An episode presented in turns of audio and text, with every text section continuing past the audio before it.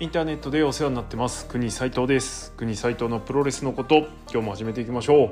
国斉藤のプロレスのことはプロレスに人生を狂わされた国斉藤がモメンタム重視で独自の視点から試合の感想やお話の妄想プロレス界の情報なんかを垂れ流すザ・ベストプロレスポッドキャストソファーです。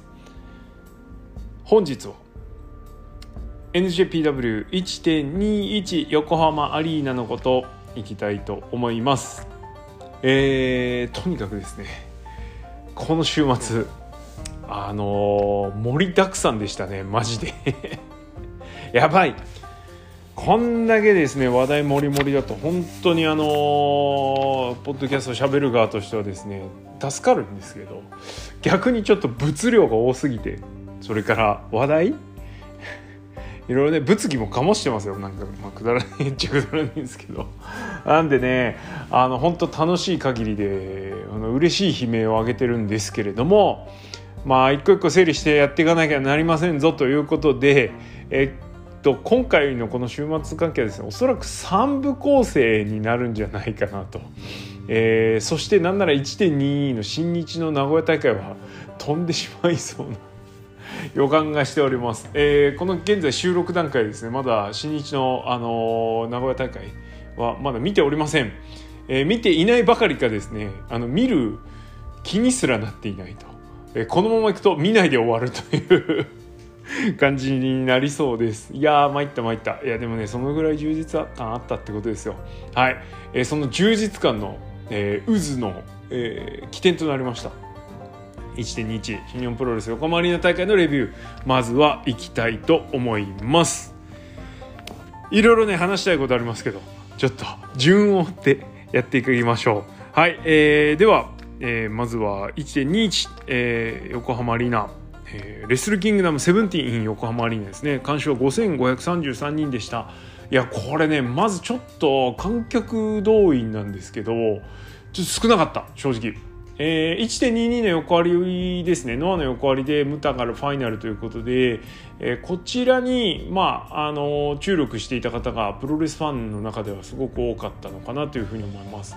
それからこの1.21に関しては LIJ 混合にしろ新日本ノアにしろですね。メガカードなんですけど発表が遅い。えー、よって、えー、お客さんがチケット準備できないもしくはスケジュールの都合をつけられないということがあったと思います。1.21.22が同時発表だったらですねお客さんはもうちょっとそれぞれ分散したのかなとかちょっと思い。つつ、えー、決して LIJ それから今後っていうのが動員が見込めない、えー、人たちというわけではないと思いますタイミングの問題だとは思いますがにしても少なかったですねはい。一席焼き1000円ありの一席あり販売でした、えー、だったんですけれどもえっ、と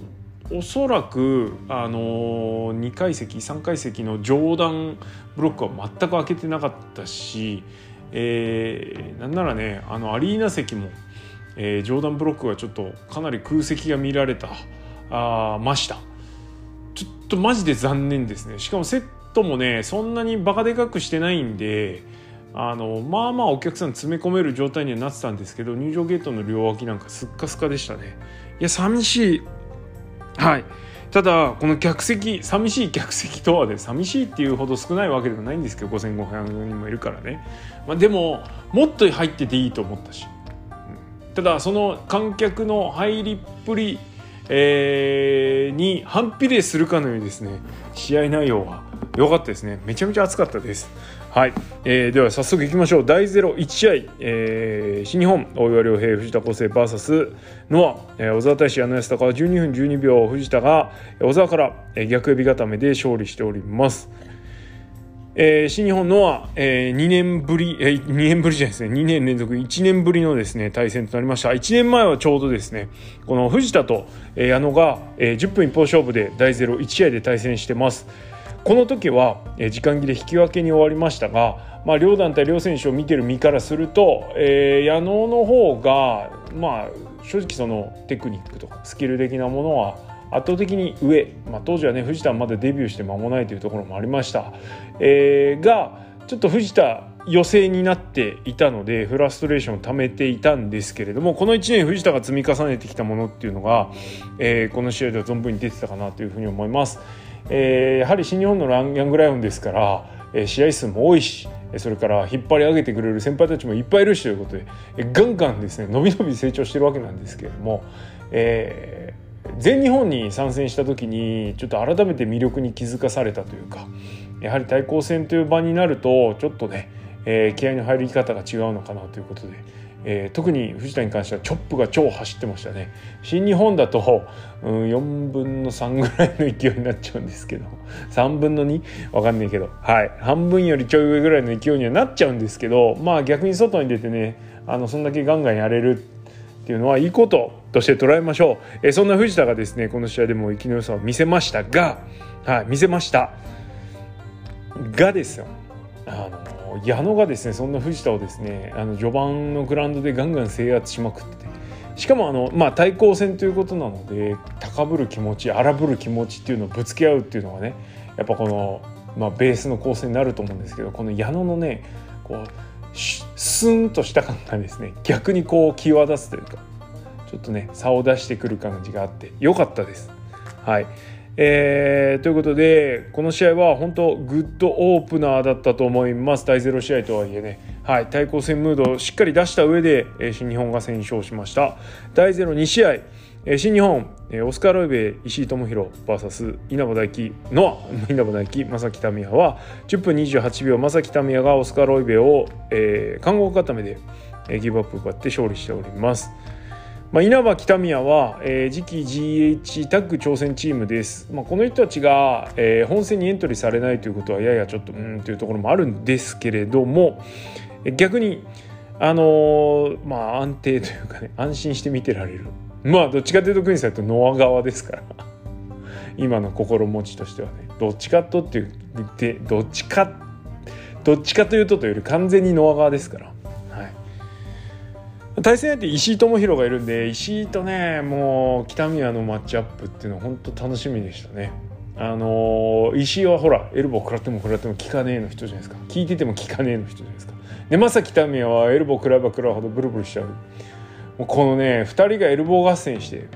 あのもう一生この試合終わエルボー合戦で終わってもいいんじゃないか。20分一本勝負だったんで20分間ね効かねえエルボーやり続けてもいいなぐらいの気持ちいたんですけど。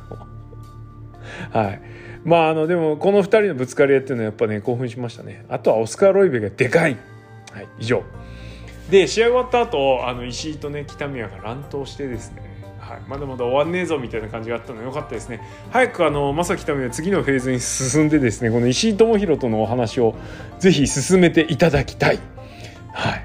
まあ、見たいでしょみんなこの試合はね。はい。ぜひ期待したいと思います。はい、えー、試合開始前にはジェイ・ブリスコの、えー、が亡くなり交通事故で、えー、亡くなりまして、えー、追悼セレモニーがありました、えー、ジェイ・ブリスコさんの、えー、ご冥福をお祈りしたいと思いますが、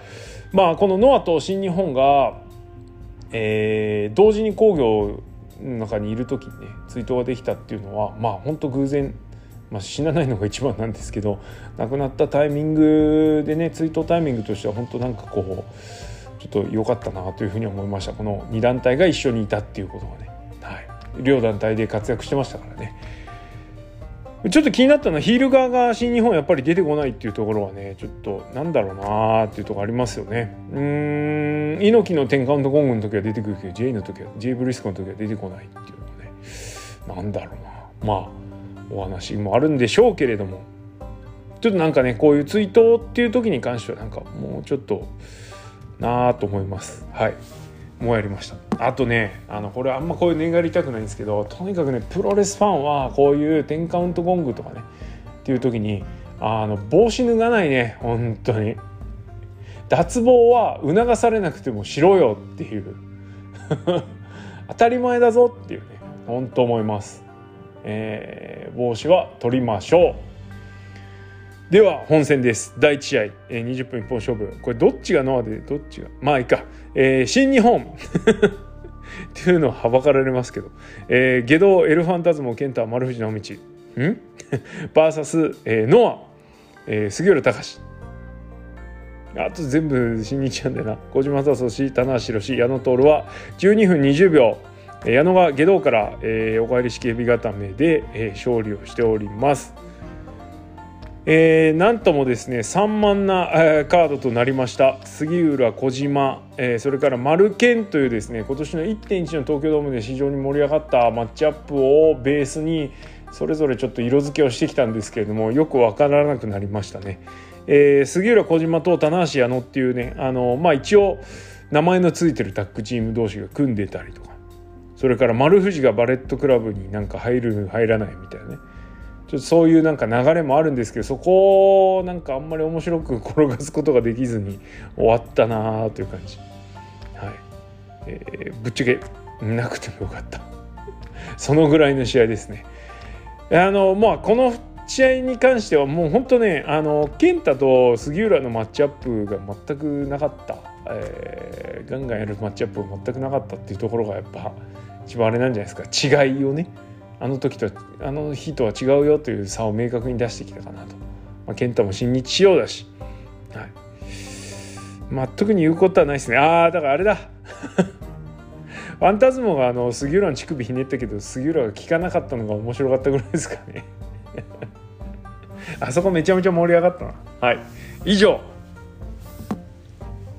しょうもないマッチオブザイヤー第2試合。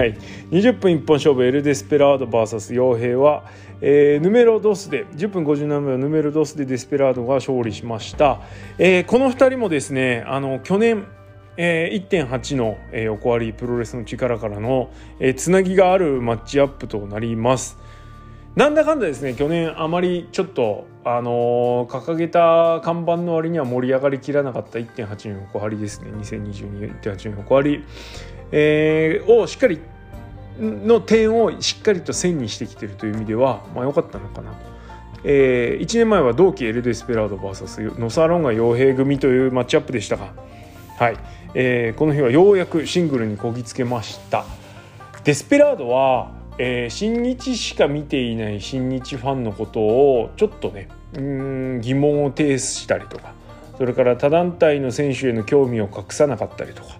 というところで、え、少しですね今年に関してはあのー、なんだろう団体感をこう股にかけるような活躍が期待できるのかなと。まあ、鎖国とまでは言わないですけどもかなりドメスティックブッキング、えー、よりな新日本プロレスにおいて、えー、ちょっとそういう活動をしようとしてる節が見えるのは楽しみです。まあ、そのあの本当ねしょっぱなというかにこの試合がなるのかなというふうに思います。えー、試合時間はまあ短かったものの両者の持ち味はほぼほぼ出てましたし、えー、やはりあの見たことないマッチアップっていうのはすごく新鮮ですよね。えー、これはデスペラードサイドから見た新日本それから傭兵サイドから見たノアそれぞれのファン、え、の人たちから見てもかなり新鮮に見えたんじゃないのかなというふうに思います。おそらくもっと上の方でもっと時間があればもっと濃い試合ができると思うんですけれども何分この日は第2試合、えー、ということで気持ち巻きな感じはあったのかなというところありました。もったいない感もありますね。ベスト・オブ・ザ・スーパージュニアのなんかこうアンダーカードぐらいのねなんつうの濃さの試合しかできなかったっていうのがあるんでねもったいねえなと思いましたけどでもそれでもこんだけ面白いんだから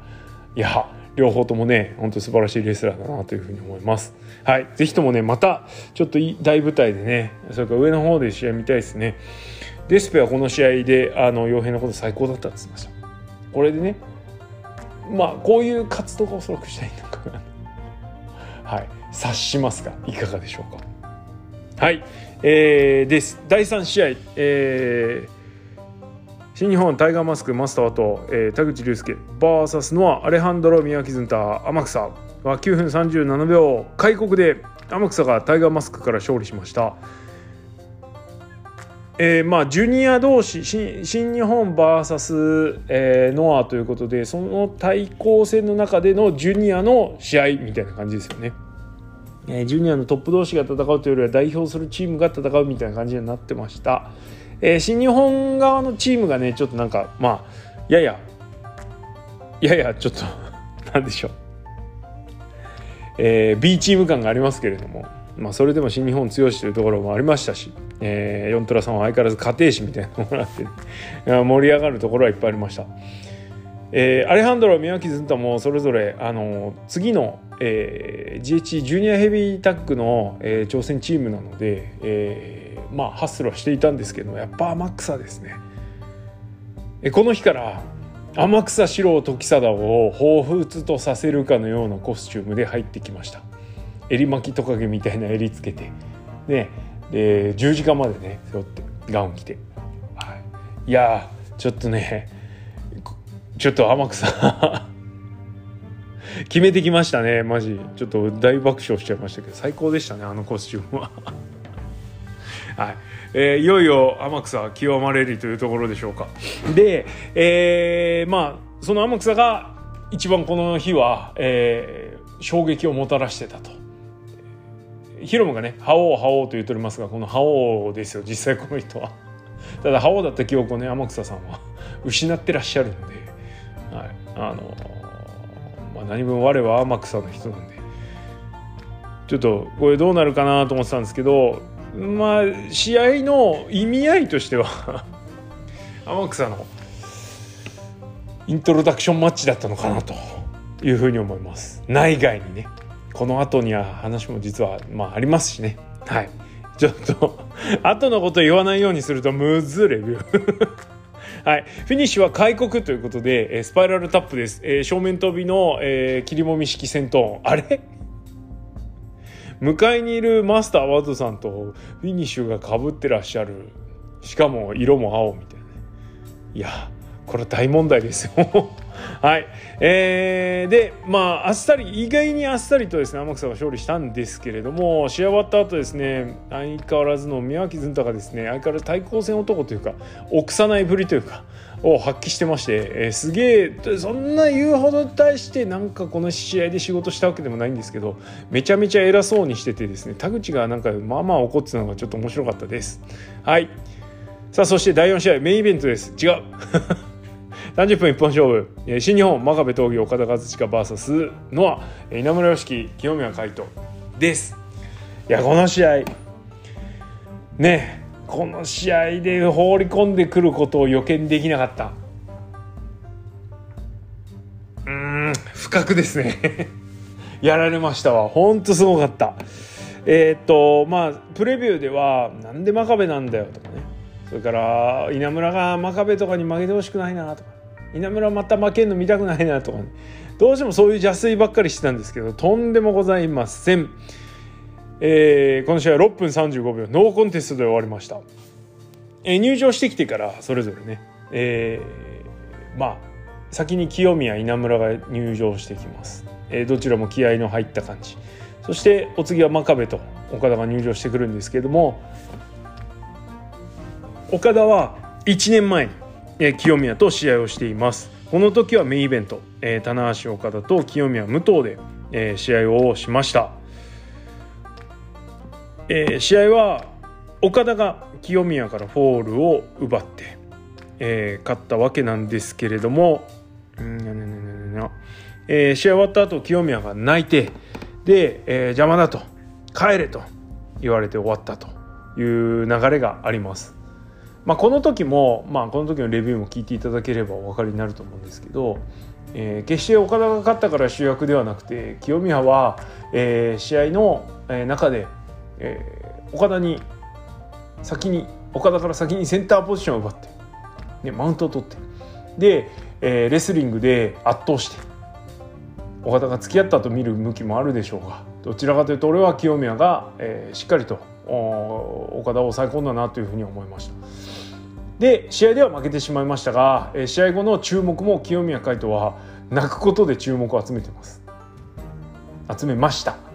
なんで主役はこの試合清宮海斗だったなというのがこの時の感想だったんですけれども改めてですね1年経って、えー、見るとその考え方は間違ってなかったなというふうに思うわけです。さて何が起こったかもう皆さんご存知です。ねえーまあ、その流れを踏まえて岡田と清宮が初めてリングで顔を合わせる瞬間っていうのは岡田が入場してきて、えー、レインメーカーポーズをコーナーで取ってそしてまあ岡田はねあの自分のコーナーに戻る時に、えー、清宮の前を通るんですけど清宮と向かい合うんだけれどもあのちょっとしかとするみたいな。あ邪魔だなって誰お前みたいな感じで前を通るというくだりがありました。あこの時点で岡田もなめ腐ってんなと。意地悪。なそうだな。なめてるとかねそういう怒りの気持ちよりもう意地悪って思いました。清めはもっとすごいんだからなって。まあなんですけどねこれすら布石でしたね。はい。えー、特に清宮はちょっとこれにこのスタンスに怒り気味。で清宮は最初から岡田出てこいと先発をね買って出て岡田出てこいって言うんですけどあの岡田はすかします。嫌なやつですね。はい、完全に手玉に取られております国斎藤で、えー、岡田最後最初は真壁、えー、稲村のマッチアップで、えー、始まるという形です。で岡田と清宮がなかなかコンタクトしない、えー、でで、えーと、岡田が稲村をこうチンロックかなんかでねあの締めてるところを後ろから清宮が、えカットに入るとでストンピングするんですけど、えー、ストンピングすら効きませんみたいなストンピングすら効きませんみたいな感じで岡田はスーンとしてるんですね技かけたまんま。で3発ぐらい食らってようやくね「なんだよ」みたいな感じになったところで、えー、清宮スコーンと顔面蹴ります。素晴らしい。あそこ良かった。一気に試合会場それから国斎藤も含めてですね。あのボルテージ爆上がりしましたね。うわ蹴ったっていう。まあ、この蹴りを、えかつての前田明と長州力のね、えー、あれになぞらえる人もいると思いますが、まあ、あそこまでシュート寄りのね蹴りではないと思うし まあ岡田もねしっかりなんだかんだおでこで受けてますから、まあ、大丈夫なようにはしてんなって感じですけども それにしたってねあの蹴りはやっぱり、あのー、文脈上いきなり来たいきなり清宮がぶっ込んできたという流れですからそれは興奮するわな。あまりに舐め腐ってっからね火つけてやったよみたいな感じがあります。いや素晴らしかったです。で、えー、これのキックを受けてですね清宮すっとコーナーに戻ります、えー、ここであの清宮が良かったのはビビってる素振りもなく、えー、あそう来るならこういうことやってやんよぐらいの感じだったのでレフェリーにね何やってんだみたいな感じで詰められてもは？みたいな感じだったのがすごく良かったです。えこれに対して切れる岡田。あこっからで一気にボルテージ上がりましたね。いやこれでやっぱりほんと素晴らしい。1年前の流れがあったからこそ、えー、この清宮のぶっ込みと岡田の怒りっていうのが映えましたし何よりもこの岡田がねこう対戦相手にされたことでここまで怒りを見せるっていうことも今まで正直なかったじゃないですか。しかもまあ言ったら些細なことですよ。プロレスのね。顔面蹴っただけですから。顔面蹴っただけですよ、うん、何も問題ないじゃん。なんだけど、えー、それに切れると。まあ要はナメプされたんですよね岡田。岡田はナメプしてたつもりが逆に清宮にナメプされちゃったから 切れた。あ盛り上がりますね。もうもう池岡田池清宮です。この時の俺の気持ちは。まあどっちかというと清宮池ですけどね。はい、で、えー、岡田が、えー、コーナーに控えてる清宮をボコって。いやもう収集つかない感めちゃめちゃ出ましたね。でこの場外乱闘してる中で岡田がヘッドバットしたりとか。ねあのもつれながらフロントネックロックしたりとか。で普段見せないようなこと。それから絶対やらないようなことをするのがちょっと興奮しましたね。わーって。いうこうプロレスの一番興奮する瞬間って綺麗な技が決まった時とかすごい攻防が見れた時ではなくてこう虚実がですねこう曖昧で線引きが分からなくなった瞬間っていうのが一番興奮します国サイトはね。えその瞬間が訪れました岡田のヘッドバットそれから、え、フロントネックロックいやすごかったっすねあそこは。だって岡田が自分から首取ってさあんなぐるっと丸め込んでね、首絞めることなんてないじゃないですか。興奮するわねそういうシーンもね。切れて殴りかかったことよりよっぽど興奮するわ本当ね。はい。えー、でなんやかんやあったんですけど清宮はもう全く負けてないと。ここでねどっちかがやられっぱなしだとあれなんですけどどっちかっていうとアンダーの清宮がですね全然やられっぱなしじゃなくて あの距離離れたところでえー、ねすげえ全速力ダッシュのドロップキック放つっていう。で岡田にはクリーンヒットしないんですけど奥にいた真壁に思いっきり当たるっていう。なんなんあれで真壁もうちょっと切れてもいいんじゃないかってぐらい。あの真壁のこめかみねキヨピのあのドロップキックがヒットしておりました。素晴らしかったですねこの場外なんといやもう無効試合になってしまえと思って。だ無効試合になっていいからもっと揉めろと思って。すごかったです。はい。大盛り上がりということで無事この試合は収集つかずノーコンテストになりました、えー、岡田はおでこに単行部作って、えー、血も出しながら、えー、怒りの怒りながら、えー、ノーコンテストになったので帰っていくと、ね、真壁とかに止められながらね帰っていきましたよ。で、えー、そんな、えー、帰っていく岡田を向こうにですね清宮はマイクを持ちます。で会場はブーイングですもちろんね。新日本の会場ですから清宮海斗の、えー、ぶっ込みで岡田が切れてノーコンテストになってしまった。まあでもさノーコンテストになった理由どっちかっていうと岡田じゃねみたいな。感じなんですけどね。どっちがいい悪いのね話になると清宮が悪いってことにはあの全くなんないんですよね。冷静に考えると。岡田だろ悪いのみたいな感じなんですが、はい。えー、そんなブーイングを受けながらですね清宮素晴らしかったですね。うるせえって言いました。いや惚れ惚れしたな。あのこの後のマイクで喋った内容も興奮したんですけど俺はこのブーイングに対して「うるせえ!」って言ったのを ここが一番興奮しました。で岡田を呼びつけてシングルだもうやろうで決着つけるぞ。ね、でもそれを聞いてあの死活する岡田ですよ。ここでもすかしますわこんだけ熱くなったのに。でねその岡田に対して「帰んのかよ」っつって「おいお前ビビってんのか」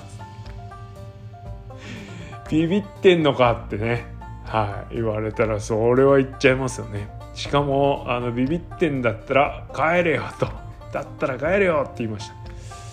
まあ、ビビってないしね。で岡田的にはなんでお前なんかかとやんなきゃいけねえんだよっつって言ってね。それはビビってるって言われたらねそれは引けねえっすわな。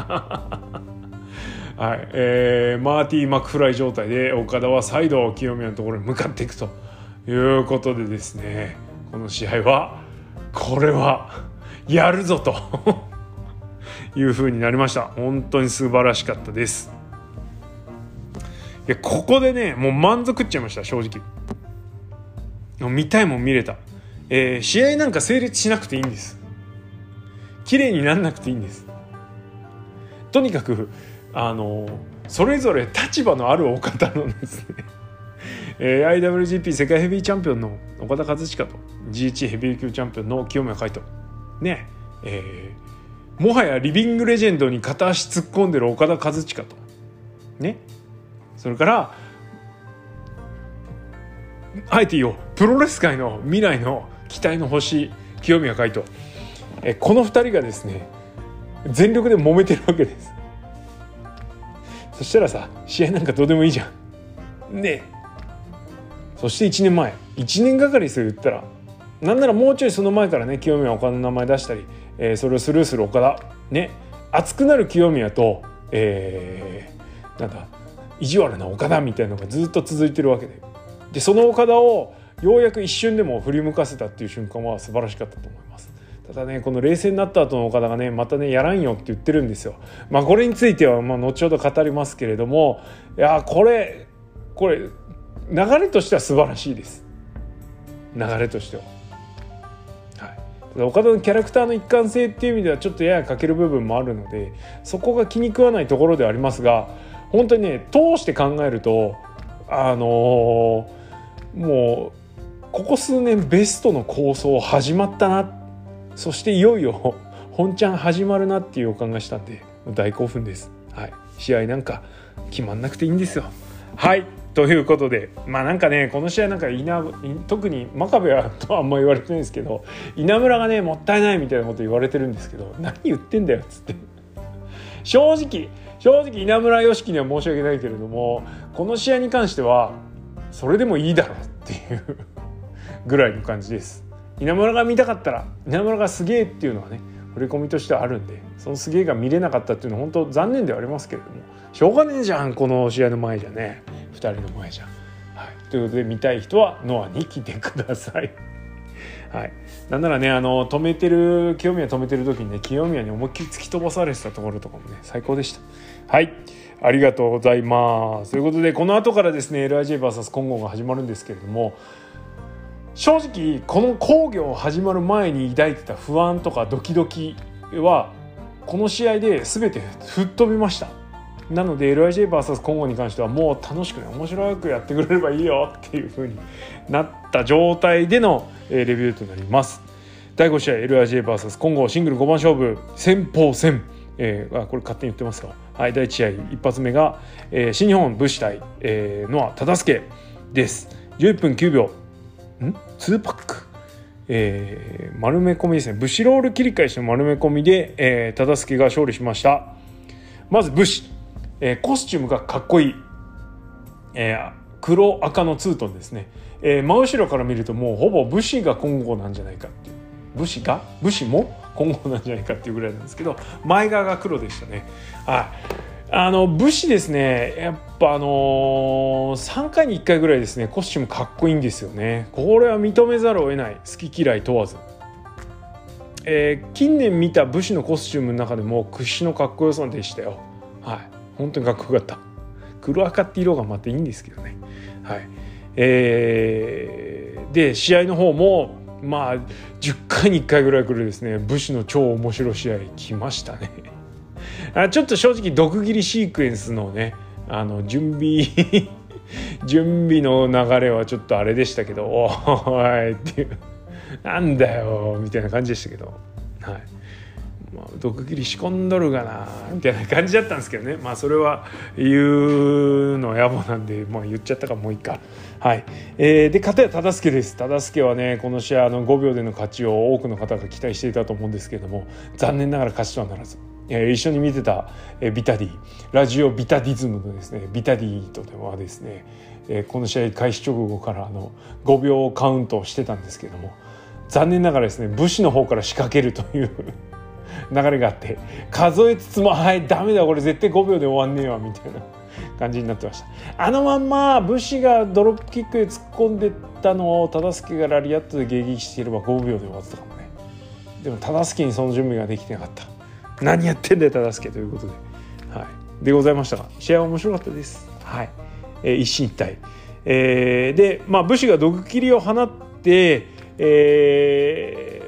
武士ロールに行こうとしたところを忠相が切り返して勝つという感じなのでこう明確な差は出ないまでも、えー、まあまあ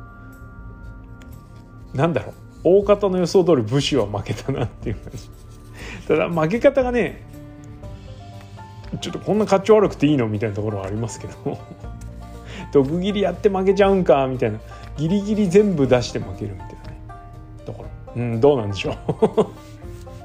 ちょっとかわいそうだってこの日の武士だったら勝ってもいいのになとかね。それから後の星取り考えたら武士勝ってもいいのになとかちょっと思ったりしたんですけど。はい。えー、忠相の勝ちが素直に喜べない中ですね。去年の LIJVS 今後の時も忠相は高木とのねちょっとストーリーが出たりとか。最後あの高木から直接負けましたけど高木相手にねあのジュニアながら踏ん張りを見せるシーンなんかもあったりして、まあ、一番の側というか今後側で去年株を上げたのはおそらく忠助だったと思います。そんな忠助のいいところも出てました。はい、えー、ということで非常にいい試合で、えー、先鋒戦は忠助が勝利、えー、しました。第2試合次鋒戦 LIGVS 混合シングル5番勝負次鋒戦は、えー、高橋新日本高橋宏夢 VS ノア大原はじめです。この試合は13分5秒タイムボム2で、えー、高橋宏夢が勝利しました。えー、覇王覇王と言ってね、えー、ヒロムは煽ってました、えー、それに対して、えー、大原はじめはまあの臆することなくですねはじめ大原なんで覇王っていう返しをしたりとかしてなんとかこうヒロムのこの滑り芸をねフォローしてたわけですけれども、えー、この試合やはりあのハオハオ言ってる高橋宏夢にをどれだけ大原はじめが目を向かせられるかというところがポイントだったと思いますが試合序盤から、えー、大原はじめが、えー、舐め腐ってる高橋宏夢並びに大原はじめのことを知らない NJPW ユニバースをですねあっと驚かせるかのような、えー、ジャベ、えー、の数々。で、えー、ああっと驚かせるかのようなとかね。を舐めてるやつらをあっと驚かせました。素晴らしい。ちょっとね大原はじめあの 本当はもっとやれんのになっていつも思いながら見てますけど、まあ、そのもっとやれんのになっていうおすごいじゃんって思ってもらえる分母の数がめちゃめちゃ増えたのが良かったですね。はい、え完全にテクニックで、えー、大原はじめがヒロムを圧倒するという展開でした素晴らしかったです。えー、試合が進んでいくうちにどんどんですねこうね、各ジャベそれから大原はじめといえばバックブリカーですからこれでどんどん追い込まれていく高橋宏夢。まあ逆転がねちょっとずるいなと思いましたね大技ドーンドーンドーンってひっくり返したみたいなずるっと思いましたけどねコツコツコツコツ、えー、しっかりと局面局面制圧しながら積み重ねてきた大原に対して大技で持っていっちゃうヒロムずるいなとか思いつつもまあまあそうなるわなっていう納得感ありつつみたいな感じ。でぶっちゃけ試合は大原はじめ負けると思ってました。えー、ただその負ける大原が負けるという前提で見ても大原はじめの,、まあ、あのいいところは出まくったのでそういう意味では良かったかなと。そして「覇王覇王」言ってた、えー、ヒロムが最後は大原はじめのことをしっかりと認識して「ね大原はじめ!」って言って、えー、エルボーをぶち込むというシーンもあったのでまあこの試合描かれるべきものはしっかりと描かれたかなというふうに思います。はい、本当に素晴らしい試合だったというふうに思います。よかった。大原はじめしてて。試合終わった後にバックステージで、えー、コメントを出してるヒロムのところに天草がやってきて、はい、えー、挑戦表明をすると「我の名は天草」っつってね。我の思いそなたに聞いていただきたくここへ参上いたしました。これよく噛まないで言えるような我は新たな頂きをファンの皆様にお見せしたい。我らの戦いを通じて夢希望を感じていただきたい。そう思っております。新日本の王座に座り新たな頂を見せ続けているそなたとでしたらそれができる、えー、我と一対一の果たし合い受けていただけないでしょうか。素晴らしい。はい、えー、ということでこの試合もえー、やるどこでやんの？っていう感じになっていましたよと。いう感じです。えー、まあ返す返すもこの試合は高橋宏夢が大原はじめをしっかりと認識したというところが素晴らしかったかなというふうに思います。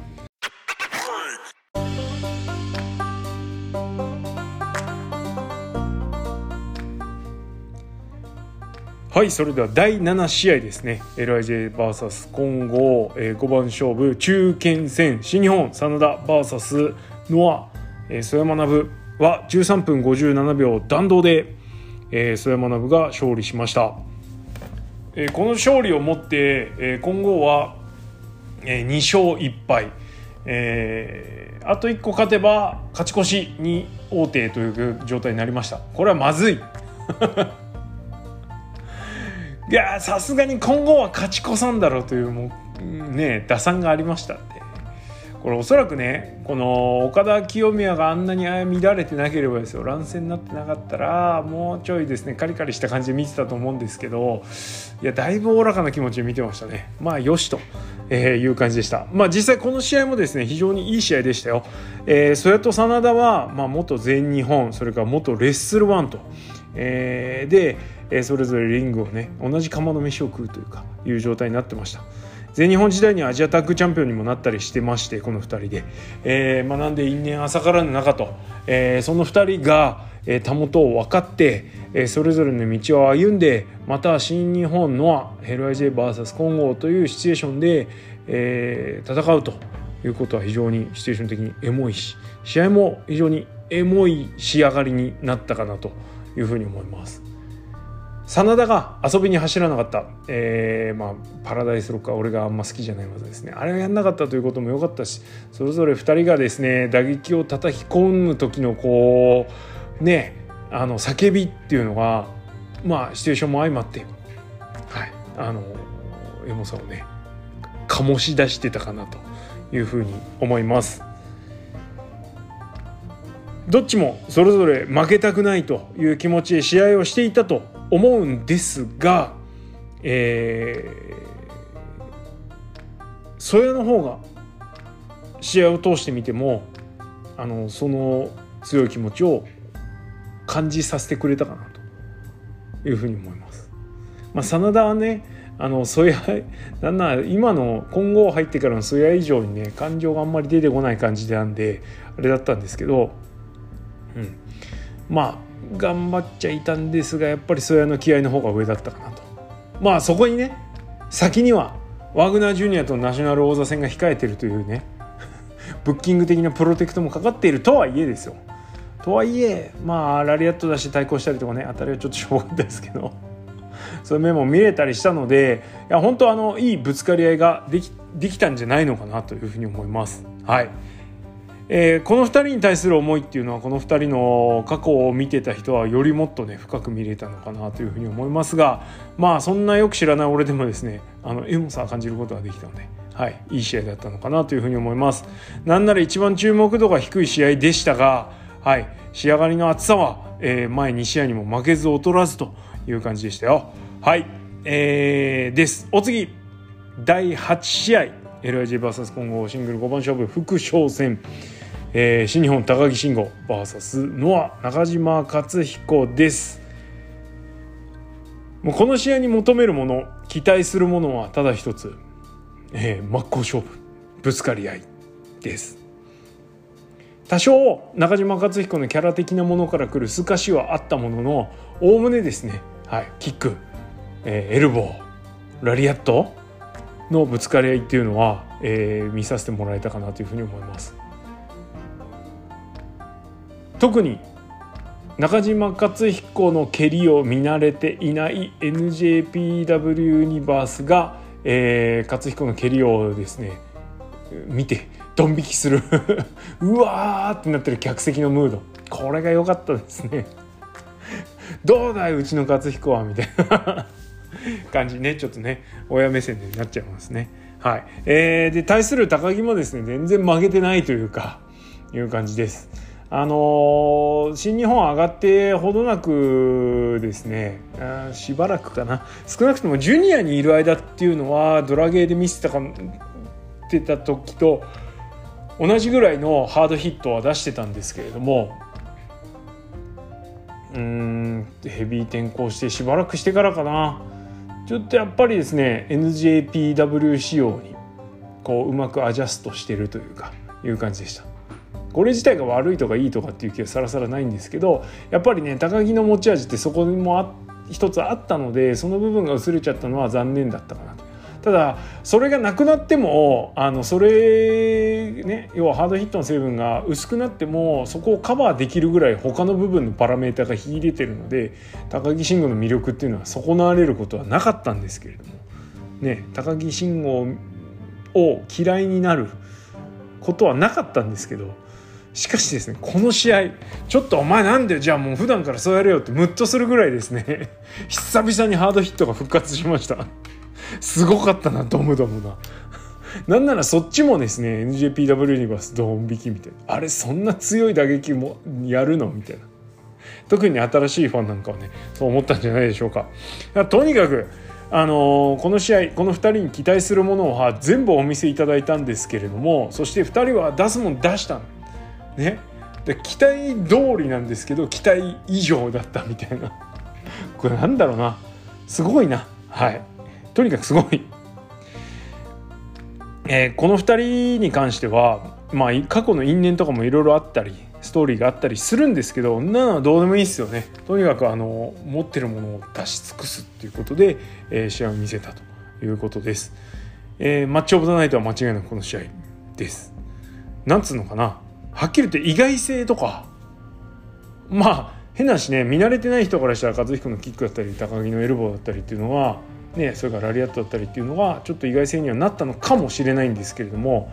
まあどっちの選手の試合もよく見てる身からしたら「うんそれは、うん、こんこんぐらいできるよ」って感じなんですけどそれでもすごいんだからなんなんだろうねこれね。なんつったらいいんだろうねこの。すごいの分かってて超すごかったみたいな。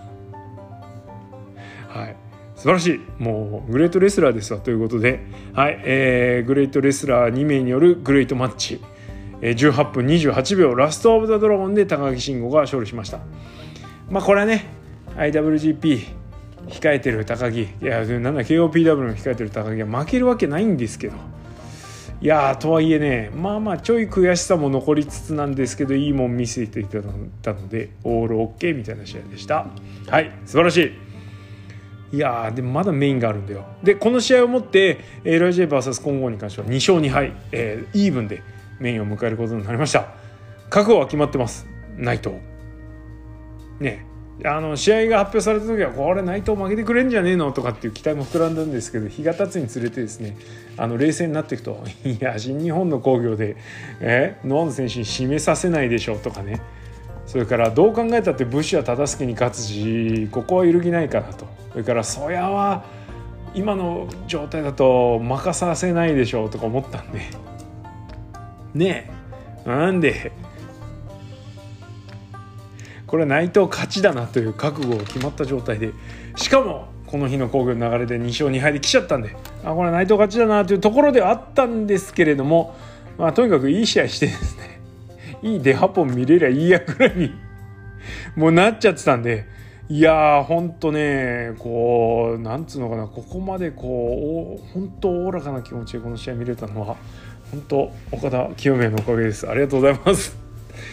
はいえー、で、えー、清宮と内あ清宮じゃねえや慶応と内藤の試合はまあ、うん、これも同じくですね1個前の試合と同じく期待通りの試合になりました、えー、特に内藤がまあちょっと足をも取られたりとかねちょっとコンディションの悪さをこう垣間見せるようなシーンもなくはいズバッとね決めるところ決めてきたし、えー、剣王のね技も真っ向から受けてたし素晴らしかったですね。はい。えー、剣王の良さも出るし、内藤がビチッと締めるしみたいな。もう言うことない、はい、グッドマッチでした。1個前の試合と比べると、まあ正直いやいやね、ちょっとそうだな星で言うと0.25ぐらい落ちるぐらいの感じではありましたけれども、はい、それでも面白いんだからね、はい、よかったと思います。えー、楽器としては剣王側から見ると、えー、そうだな。よそ行き仕様ではなかったかなと。普段通り。それからなんなら1.1のセミファイナルの清宮戦の時よりはこうやり尽くしてない感じもまだちょっと残してました。もっといける。まあ何分ほらノアッコの我々は。ねあの中島と剣王の60分時間切れドローを見てるわけで。あの剣王かって言ったらちょっと違いますけどね。ちょっと悔しさを出すんであれば。ああでもいい試合だったからいいでしょう。はい。えー、大将戦、えー、は見事内藤が勝利しました。26分57秒、えー、内藤哲也が剣王をデスティーノで仕留めて勝利と。いうことです、えー、これをもって LIJ は3勝2敗勝ち越しました。えー、高橋宏文高木慎吾内藤哲也勝つべき人が勝って 武士真田ね、落とすべき人が落としたっていうところちょっとなんか皮肉めいた部分もありますけれども、えー、素晴らしい5番勝負見させていただきました、えー、特に内藤拳王に関してはあの、ね、特に拳王側からの煽りが素晴らしく、えそれに内藤 LIJ もこうするということで、はいえー、いい構想になったと思います。変に殺伐とせずただ、えー、お互いが、うん、負けじの感じを出してきてるというところに関しては令和の対抗戦っていうのはこういう感じでいいのかななんてちょっと思いつつあの牙が抜かれた感もありますけれどもあの結果 綺麗に整ったのでよかったなとめでたしめでたしという感じでございます。はい、えー、で、えー、試合後は内藤が出8本でバツッと締めまして国斎藤デハポン締め今までも何回か見たりとかそれから途中退場したりしたこともありましたけれども、えー、生涯のデハポンの中では岡田に勝って GP 取った時のデハポンの次ぐらいですね気持ちよくデハポン聞くことができました。はい。素晴らしいデハポンでしたよ。わーって拍手しちゃって。ね。はい、えー、そんな感じで大団円で終わったわけですけれどもまだボーナストラックがありました。解説席に座っていた武藤がですね、はい、リングに上がって退場していく内藤戦にですね、はい、声をかけます。いやね。ノアで行われる武藤敬司の引退試合が、えー、新日本プロレスでのリングで、えー、決定されると。どうなんだと思う部分もありますけれども。これぞねあの2023年、クロスオーバープロレスリングクロスオーバー全盛時代の到来を告げるですねのろしですね。はい。内藤俺の引退試合の相手来月東京ドームお前に決めた、ポケモン。はい、熱い熱い試合やろうぜということで武藤から、えー、指名をされた内藤哲也、まあいろいろ噂に上がった人たちから並べるとですね内藤哲也一番、ね、内藤哲也が一番落ちる部分は、えー、否定できませんがが、えー、このシチュエーションえそれからこの気分的なこうところからいくと正直ですねこれだいぶあの受け入れられましたね。岡田棚橋その他国内選手で名前の上がってた面々と比べるとそれこそ高田信彦含めてね内藤哲也が一番しっくりくるんじゃないのというふうに思います。ノアファンからしたらえー、ノアの選手じゃないことに対する不満とかもあるようですが、まあ、関係ないよね。えー、誰とのストーリーが一番最後にふさわしいかということを考えると、まあ、清宮海斗はもうやっちゃったしね、塩崎豪は復帰のめど立ってないし。であれば内藤哲也かなと。いうことで。納得の逆指名、えー、内藤哲也武藤敬司引退試合決定です。いやこれをもってですね2.21の武道館いろいろ見えてきたものがあります、えー、天草高橋ロム、えー、岡田清宮そして内藤武藤。さあどうなりますやらということで一旦一旦締めておきたいと思います。はい。えー、このエピソードは1.22の横浜アリーナのことへ続きます。以上ありがとうございました。